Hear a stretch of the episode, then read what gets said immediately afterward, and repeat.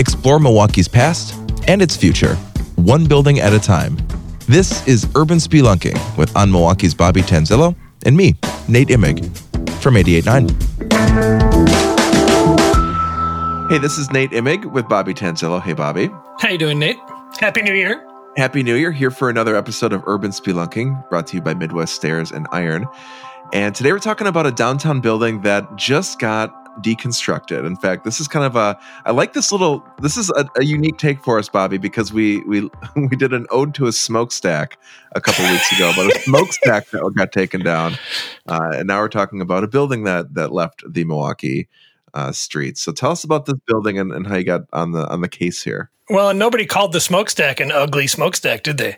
Right. That was part of the story is this building was called ugly. It was called an ugly building by another media outlet, which I thought was an interesting approach. But anyway, so this building, which was between 3rd and Bill Phillips Avenue, has been there since 1885.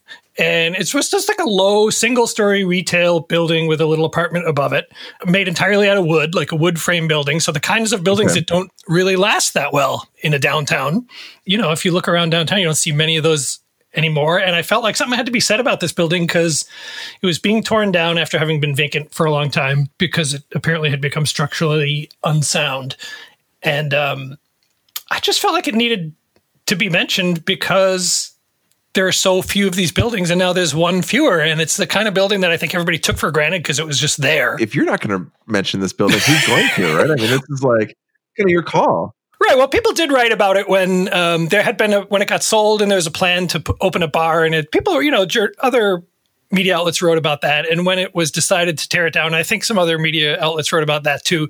But I didn't want to just say it was being torn down. You know, I sort of went and started digging through newspapers and city directories and things because I thought a building that's been there since 1885 has got to have some stories to tell, right? Even if it's been vacant for the last 10 years, you know. And this really, this goes to the overall mission statement of Urban Spelunking is telling these stories that you would never hear about these buildings. And I'm so glad that you found these stories because we learned about this amazing locksmith, Larry the locksmith. We learned about some other tenants like an instrument maker. So lots of different folks were in this building over the years, and it certainly had this historic connection. So where do you want to start on the occupants? I want to tell you about Hermann Schindler, who is this German immigrant.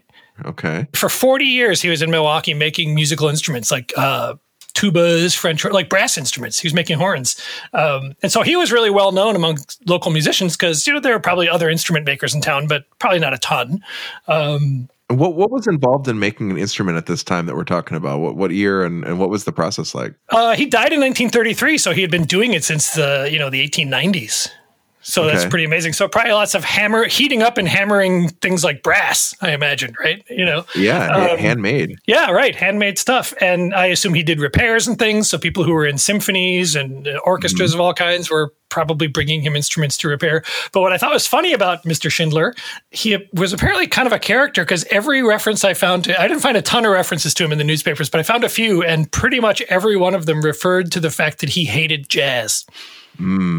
Which seemed really interesting. Like, they didn't specify that he loved or hated Sousa marches or that he loved or hated bluegrass or that, you know, it was just funny that, you know, he was also a member of a Swiss band in the city. And okay, so maybe like improvisation wasn't really his thing. Oh yeah, right. I don't know that it was an ethnic thing or a racial thing. I mean, he might have just, as a musician, it might have offended him. It is a little suspect. I'm not going to say it's not that because I don't know, but it could also just be because he was, you know, snooty about the music that he did like, you know, and you know, you see this with a lot of people who like, even people who like jazz now, not everyone, but some people who like jazz now look down on rock and roll or hip hop or whatever. I just said rock and roll like it's 1962. You got to do your old timey voice for that. Yeah, 1962. Right? There it is. So maybe he was just snooty about it, but I just thought it was funny that like every time somebody referred to Schindler, they had to say he hated jazz, and which gives you a little insight into what it must have been like to walk into his shop, right? I mean, how many sentences would you have exchanged with him before he would have started raging about jazz? Yeah, was that like number one? right? You'd be like, hello, Mr. Schindler. How you doing? Ah, fine, except for that jazz. And one of the things in one of the articles, they quoted him and he derided jazz band directors who he said, quote, beat time with one hand and fix their neckties with the other. So I think he's saying that I'm not even sure. I think that their skills are probably wanting, okay. But also that they're maybe sort of more worried about how they look than the music they're making. So anyway, I just thought, like, this guy's a character. What a funny character, Wow, I would not be on the receiving end of that insult. That is, and there were other interesting characters that were in this building, including William Kimple. Yeah, has an interesting story that is the kind of work history you don't really hear about much anymore. He worked in the sales office in Milwaukee for a lumber company, but he wasn't selling lumber, he was selling land. And this is because back then lumber companies used to buy land and they would cut the timber from it and then sell the land as like farmland and stuff. Oh, okay. So they had these sort of different arms, one that was dealing in lumber and one that was dealing in real estate. He moved that business into this building, and then he ended up starting his own business, in which he sold Bibles, stationery, religious books, stuff like that. And interestingly, there's a photo in the article where he has a sign painted on the entire upper front of the building with his name and the lists of all the kinds of things he sold. And when they were tearing down the building, I asked the owner to keep an eye out to see if they could see if any of that survived when they tore it down, because there had been siding put over it. And he looked and he said none of it was still there. I'm glad you asked, though. That seems yeah, because I thought, man, if that's still there, I want a piece of that, right? Yeah.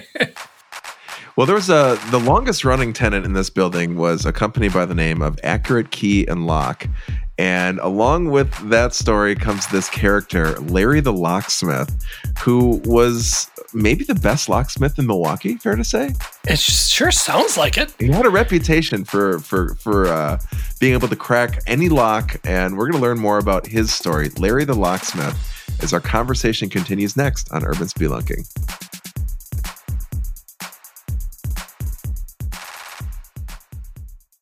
We make it our mission to amplify positivity, so we're starting 2021 with gratitude. Thank you for supporting the Radio Milwaukee team.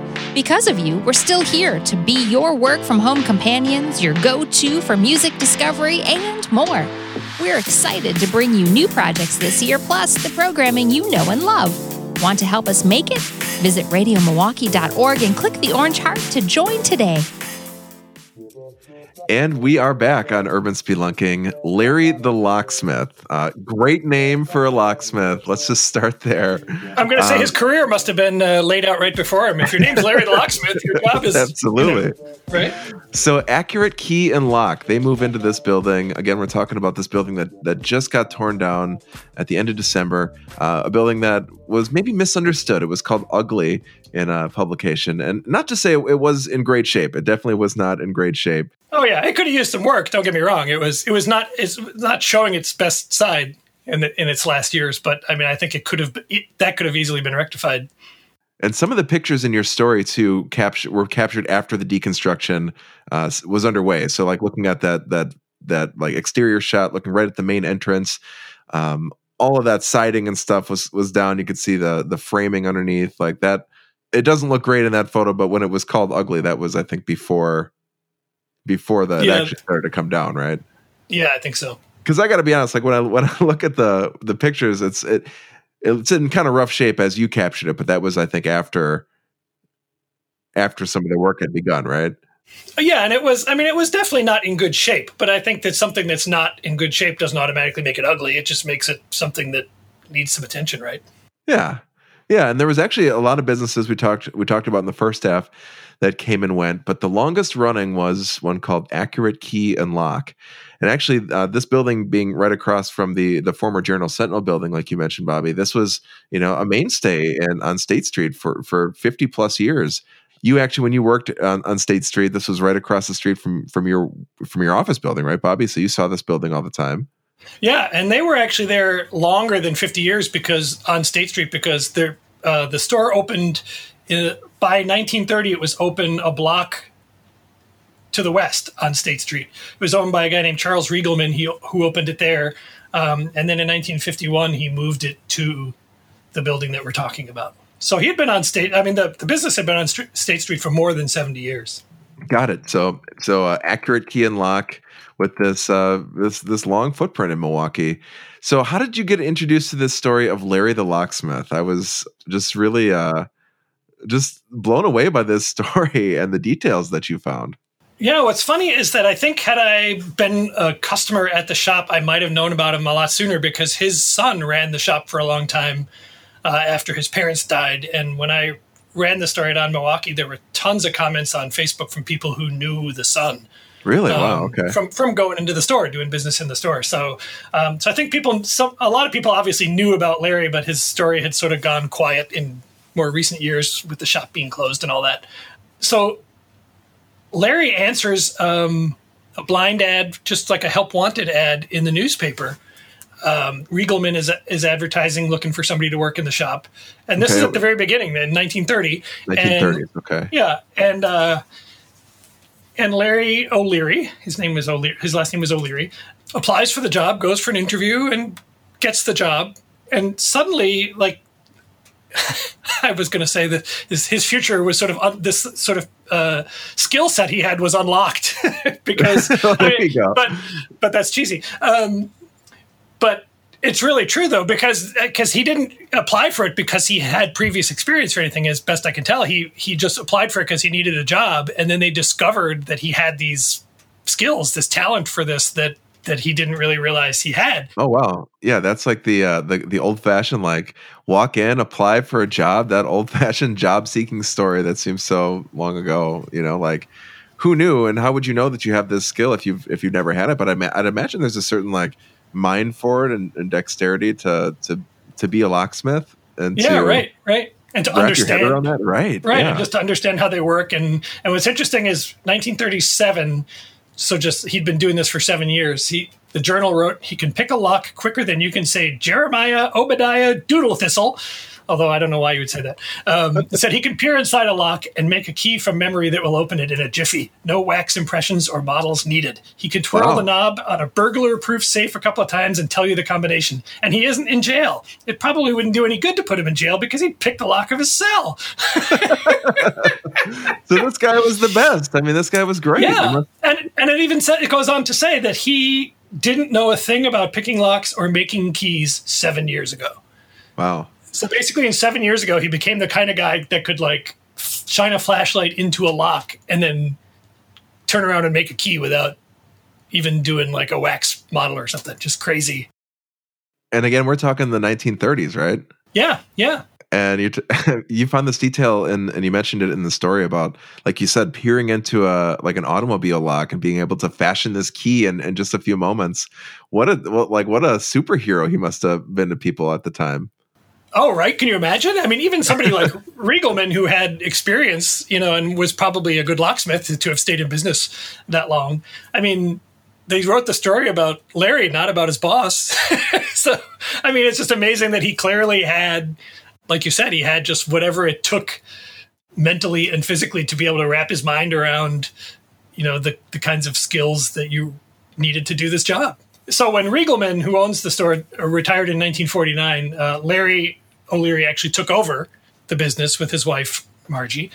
And then they ran it for decades. And then when they died, their son took over and he ran it for a long time. And as I said, when I wrote the story on Milwaukee, tons of people commented on how they knew the son and how they knew the shop, and the journal company apparently used him for all the locksmithing needs, and all these other companies came to him. So it wasn't. Yeah, that's so cool. By then it had become obviously a really big business because that must have been a lot more than just sort of walk-in business. It sounded like he had a lot of big accounts and stuff too. And so then Accurate Key and Lock really was a family business, at least its entire life. In fact, everything in this building sounds like it was a family business since it went up in 1885. Yeah. And Larry the Locksmith and Margie, Larry the Locksmith and Margie. Yeah. I mean, come on. Right. Yeah, they ran it till 1982 when they both died.